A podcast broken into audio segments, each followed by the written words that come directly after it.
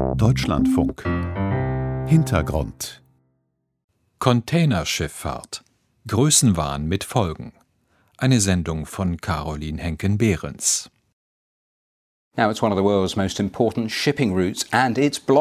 Eines der größten Containerschiffe der Welt steckt im Suezkanal fest. Diese Nachricht ging Ende März um die Welt.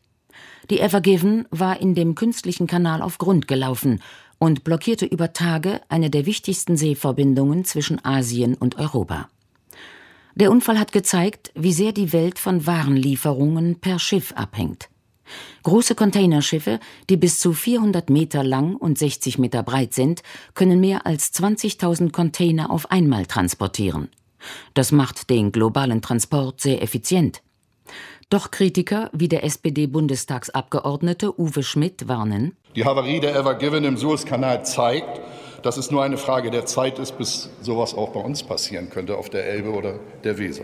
Schiffe dieser Größe bergen ein erhebliches Risiko für unsere Bevölkerung, Küsten und Umwelt. Sie, lieber Herr Minister, müssen bei der IMO endlich dafür sorgen, die Schiffsgrößenentwicklung zu begrenzen und die Haftungsfragen hier mal zu klären dass im Mai 2021 im Bundestag das Größenwachstum von Containerschiffen und Deutschlands Rolle bei der Internationalen Seeschifffahrtsorganisation IMO zur Sprache kam, hat nicht allein mit dem Vorfall im Suezkanal zu tun, sondern auch mit der MSC Zoe. Anderes Unglück, andere Ursachen, aber auch ein Riesenschiff. Vor zweieinhalb Jahren, in der Nacht vom 1. auf den 2. Januar 2019, verlor das Großcontainerschiff der Schweizer Reederei MSC im Sturm 342 Container in der Nordsee. Inseln wie Borkum waren übersät mit Müll. Wir haben es nur dann am nächsten Morgen gesehen. Ob das der Nordstrand war oder der Südstrand, es war alles voll. Ganz viele Kunststoff, Plastikblumen, Sitzkissen von irgendwelchen Ikea-Sofas, die vollgesogen waren mit Wasser, Holzplanken, Fahrradschutzbleche aus Kunststoff. Also wir haben alles gefunden. Wir waren in dem Moment fassungslos. Sagt Meta Janssen-Kutsch.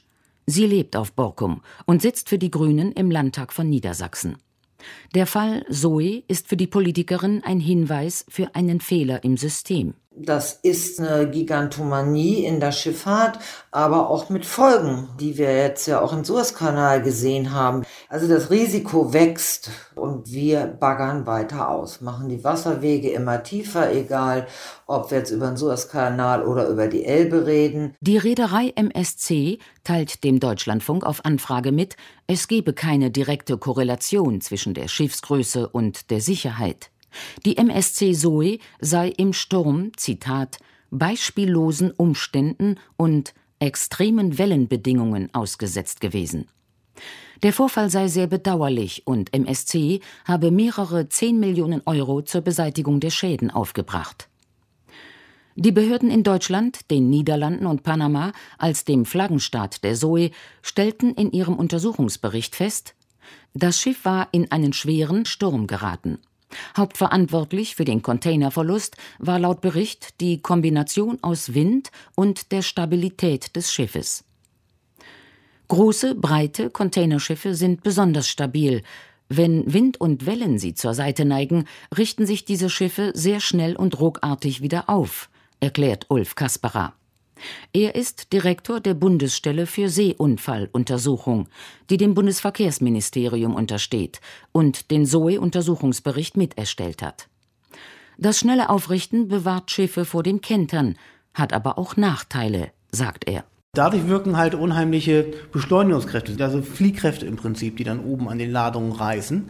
Und bei der Zoe war es dann halt so, dass die Kräfte, die gewirkt haben, so groß sind, dass das Laschsystem versagt hat, weil das Laschsystem gar nicht für solche Kräfte ausgelegt war. Ob beim Befestigen der Container Fehler gemacht wurden, konnten die Behörden nicht eindeutig feststellen. Der Bericht zeigt grundsätzliche Probleme auf. Etwa, dass das internationale Regelwerk zur Landungssicherung nicht geeignet sei für sehr große Schiffe. Die Formel darin ist ausgelegt für Schiffe bis 300 Meter Länge. Containerschiffe sind heute allerdings durchaus 350 bis 400 Meter lang. Daher sind auch andere Berechnungsweisen erlaubt, von privaten Klassifikationsgesellschaften. Sie werden vom Flaggenstaat des Schiffes kontrolliert, aber in Bereichen, in denen es keine geeigneten IMO-Regeln gibt, setzen sie eigene Standards, sagt Ulf Kasperer. Das heißt, da muss man als Klasse selber gucken und dann gibt es dann tatsächlich da unterschiedliche Grenzwerte. Die einen Klassen sagen, hier ist Schluss und die anderen Klassen sagen, hier ist Schluss. Containerschiffe sind nicht unsicherer als andere Schiffe, sagt Ulf Kasperer. Die meisten Unfälle seien auf einen Maschinenausfall zurückzuführen und davor sei kein Schiffstyp gefeit. Aber einige Sicherheitsstandards hätten mit der rasanten Entwicklung der Megafrachter nicht Schritt gehalten. Die technischen Standards sind im Prinzip veraltet, ähm, sind einfach noch nicht mitgekommen. Die Innovationskraft ist so stark, aber das Regulieren, da muss man ja wirklich auch alle Gegebenheiten berücksichtigen, alle Eventualitäten berücksichtigen, weil man will ja eine allgemeine Regelung schaffen. Und das dauert halt meistens viel länger und dann gibt es von der Technik schon wieder was Neues. Grundsätzlich werden schwere Unglücke seltener. 2019 gab es laut Versicherer Allianz 41 Totalausfälle von Großschiffen. 2010 waren es 130. Aber Versicherer warnen, je größer die Schiffe, desto größer die Kosten im Falle eines Unfalls. Insbesondere steigen die Risiken, weil ein größeres Schiff im Falle einer Havarie letztendlich anderes Equipment braucht, größeres Equipment, schwereres Equipment, um es zu bergen. Sagt Anastasios Leonburg, Risikoberater beim Schiffs- und Industrieversicherer der Allianz. 200 bis 400 Millionen Euro koste ein Komplettausfall, Ladung nicht eingerechnet. Die gerät mitunter in Brand, wenn sie falsch deklariert ist, sagt Leonburg, oder geht über Bord. Dass das geschieht, ist laut World Shipping Council selten. Die Branchenvertretung schätzt, dass von den rund 6000 Containerschiffen weltweit pro Jahr knapp 1400 Boxen ins Meer fallen, bei mehr als 220 Millionen transportierten Containern. Die Zahlen beruhen allerdings auf freiwilligen Angaben. Und was einmal ins Wasser fällt, wird teilweise nie geborgen, weil Container tief am Ozeangrund liegen oder weil sie zerschellen. Kontrolle ist auf den Weltmeeren schwierig. Aber wie kam es dazu, dass Containerschiffe immer größer wurden? Christian Denso, Sprecher des Verbandes deutscher Räder, sagt, große Schiffe seien ein Weg der Unternehmen, Kosten zu minimieren. Kosten spielen in unserer Branche eine sehr große Rolle, weil wir einfach in einem sehr harten internationalen Wettbewerb sind. Und wenn sie da nicht kostenmäßig mithalten können, dann sind sie einfach raus. Und große Containerschiffe sind einfach sehr effizient, weil sie vergleichsweise viel Ladung bewegen können. Professor Carlos Jahn, Leiter des Instituts für Maritime Logistik der Technischen Universität Hamburg, sagt, Containertransporte hätten massiv zur Globalisierung beigetragen. Die Standardisierung der Container und die Einführung der Container im Seetransport war eine Revolution. Ganz besonders natürlich, dass man mit dem Container jetzt bis zum Empfänger in einem einzigen Gefäß sozusagen transportieren kann. Das hat ganz neue Logistikketten und auch eine ganz neue Kooperation in der Logistik ermöglicht. Seit 15 Jahren stellen Werften immer neue Rekorde auf. 2006 lief mit der Emma Maersk erstmals ein Schiff vom Stapel, das 10.000 Container tragen kann. Heute kann das größte Containerschiff der Welt fast 24.000 TEU laden. Ein TEU steht für einen gut sechs Meter langen Container. Ob T-Shirts, Turnschuhe oder Smartphones, der Transport kostet oft nur wenige Cents pro Artikel. Doch die Erfolgsgeschichte hat Schattenseiten.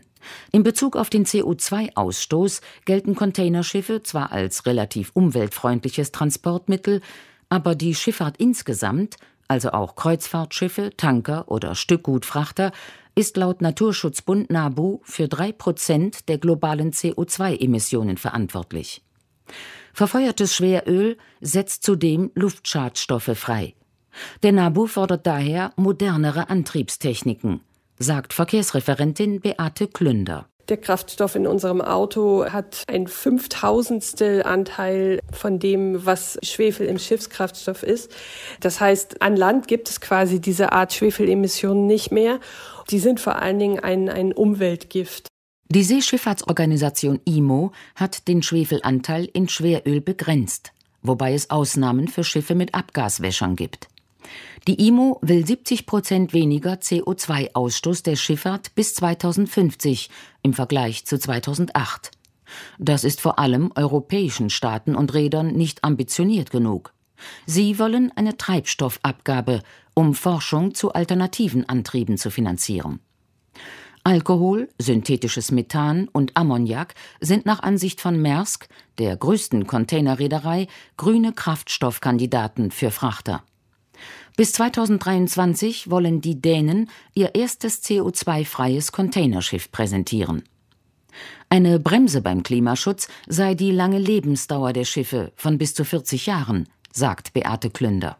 Die großen Reedereien haben oft sehr, sehr neue Schiffe, aber sobald die ihr Schiff abstoßen, hat das noch ein langes Leben und wird noch bei diversen anderen Reedereien zweit, dritt und viert verwendet.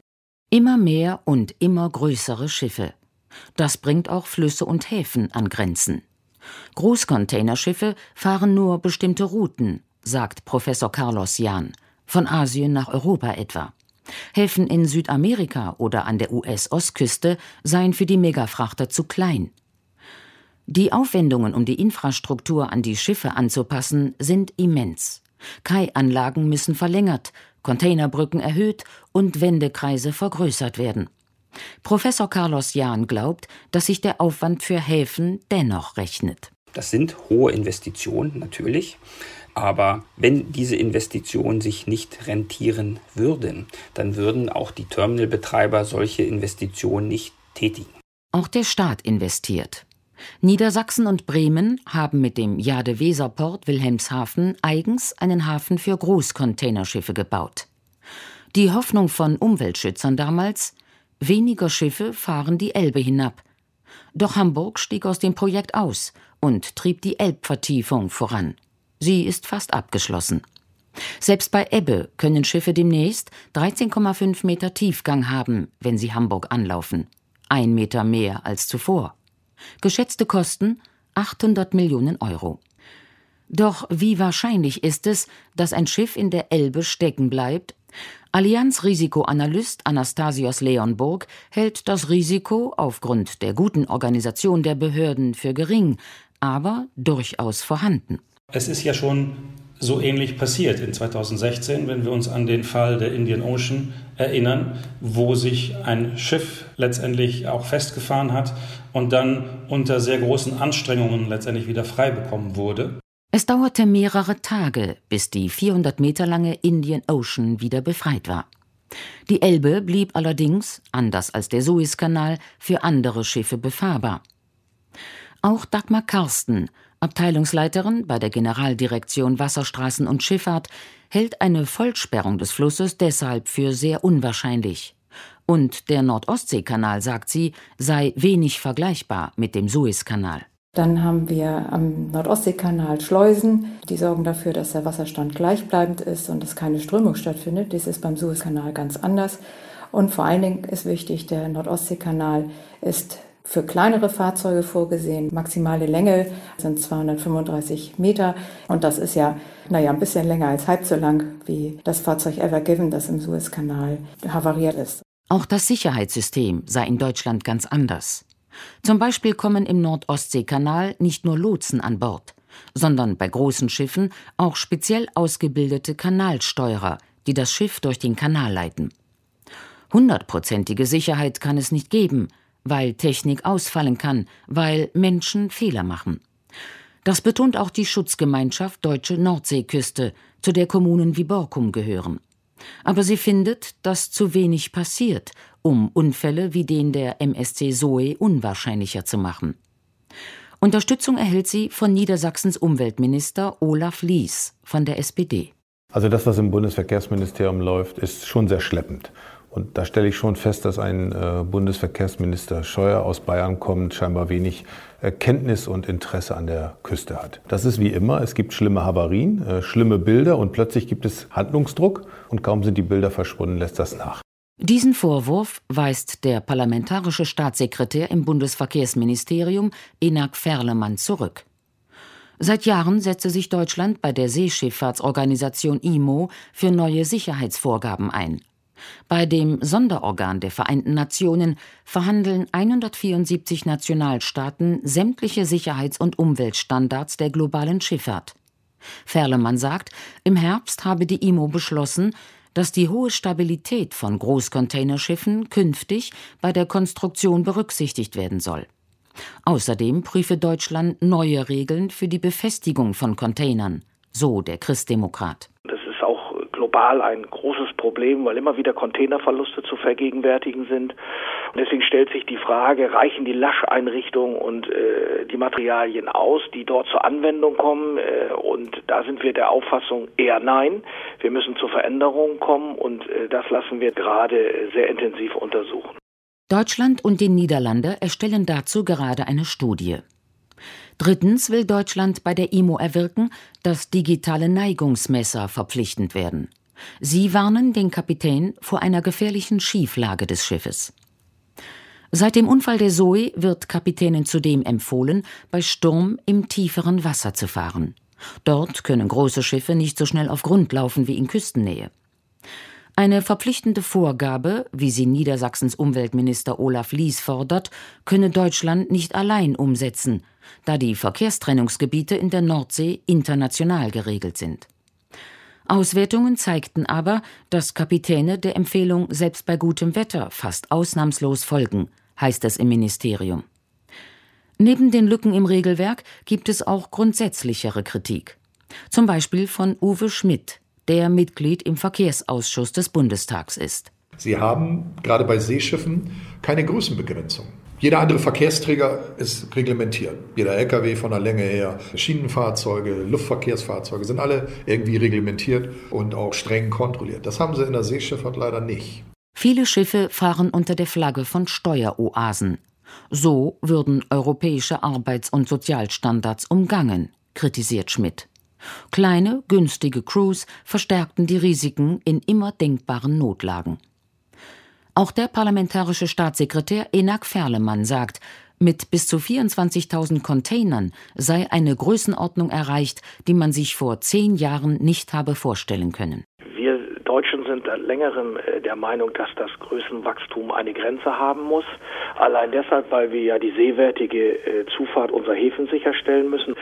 Wenn die Schiffe immer größer und größer werden, müssen wir die äh, Gewässer anpassen. Wir greifen immer weiter in, in die Natur ein zu äh, sehr hohen Kosten. Der Verband deutscher Reeder hält eine Begrenzung der Schiffe nicht für notwendig, sagt Sprecher Christian Denso. Der Markt wird das regeln, ob es solche große Containerschiffe geben wird und ob sie möglicherweise noch größer werden. Die Werften sagen uns, dass es technisch machbar und verantwortbar wäre. Eine Größen- oder Ladebegrenzung ließe sich ohnehin nur international regeln, ist das Verkehrsministerium überzeugt. Der SPD-Abgeordnete Schmidt findet, eine europäische Lösung sollte in Betracht gezogen werden. Reedereien könnten einzelne, aber nicht alle europäischen Häfen boykottieren. Solange es keine Begrenzung gibt, bleibt die Frage, kommt ein nächster Größenrekord? Wird das nächste Schiff 430 Meter lang, wie Experten meinen? Professor Carlos Jahn von der TU Hamburg schätzt, dass das Wachstum seinen Zenit erreicht hat. Meine Einschätzung ist, dass die Schiffe natürlich noch moderner werden. Ich glaube, das Größenwachstum wird sich verlangsamen. Sie werden vielleicht noch etwas größer werden, aber dann werden die Aufwendungen, um die Häfen noch weiter anzupassen, zu groß, sodass die Schiffe von jetzt an gesehen nicht mehr so viel mehr größer werden. Sechs Wochen nach dem Unfall im Suezkanal hat Ägypten übrigens seine Antwort auf die Havarie der Ever Given verkündet. Ein Abschnitt des Kanals soll um 40 Meter verbreitert und zwei Meter vertieft werden. Das war der Hintergrund. Containerschifffahrt. Größenwahn mit Folgen. Eine Sendung von Caroline Henken-Behrens. Redaktion Ursula Welter.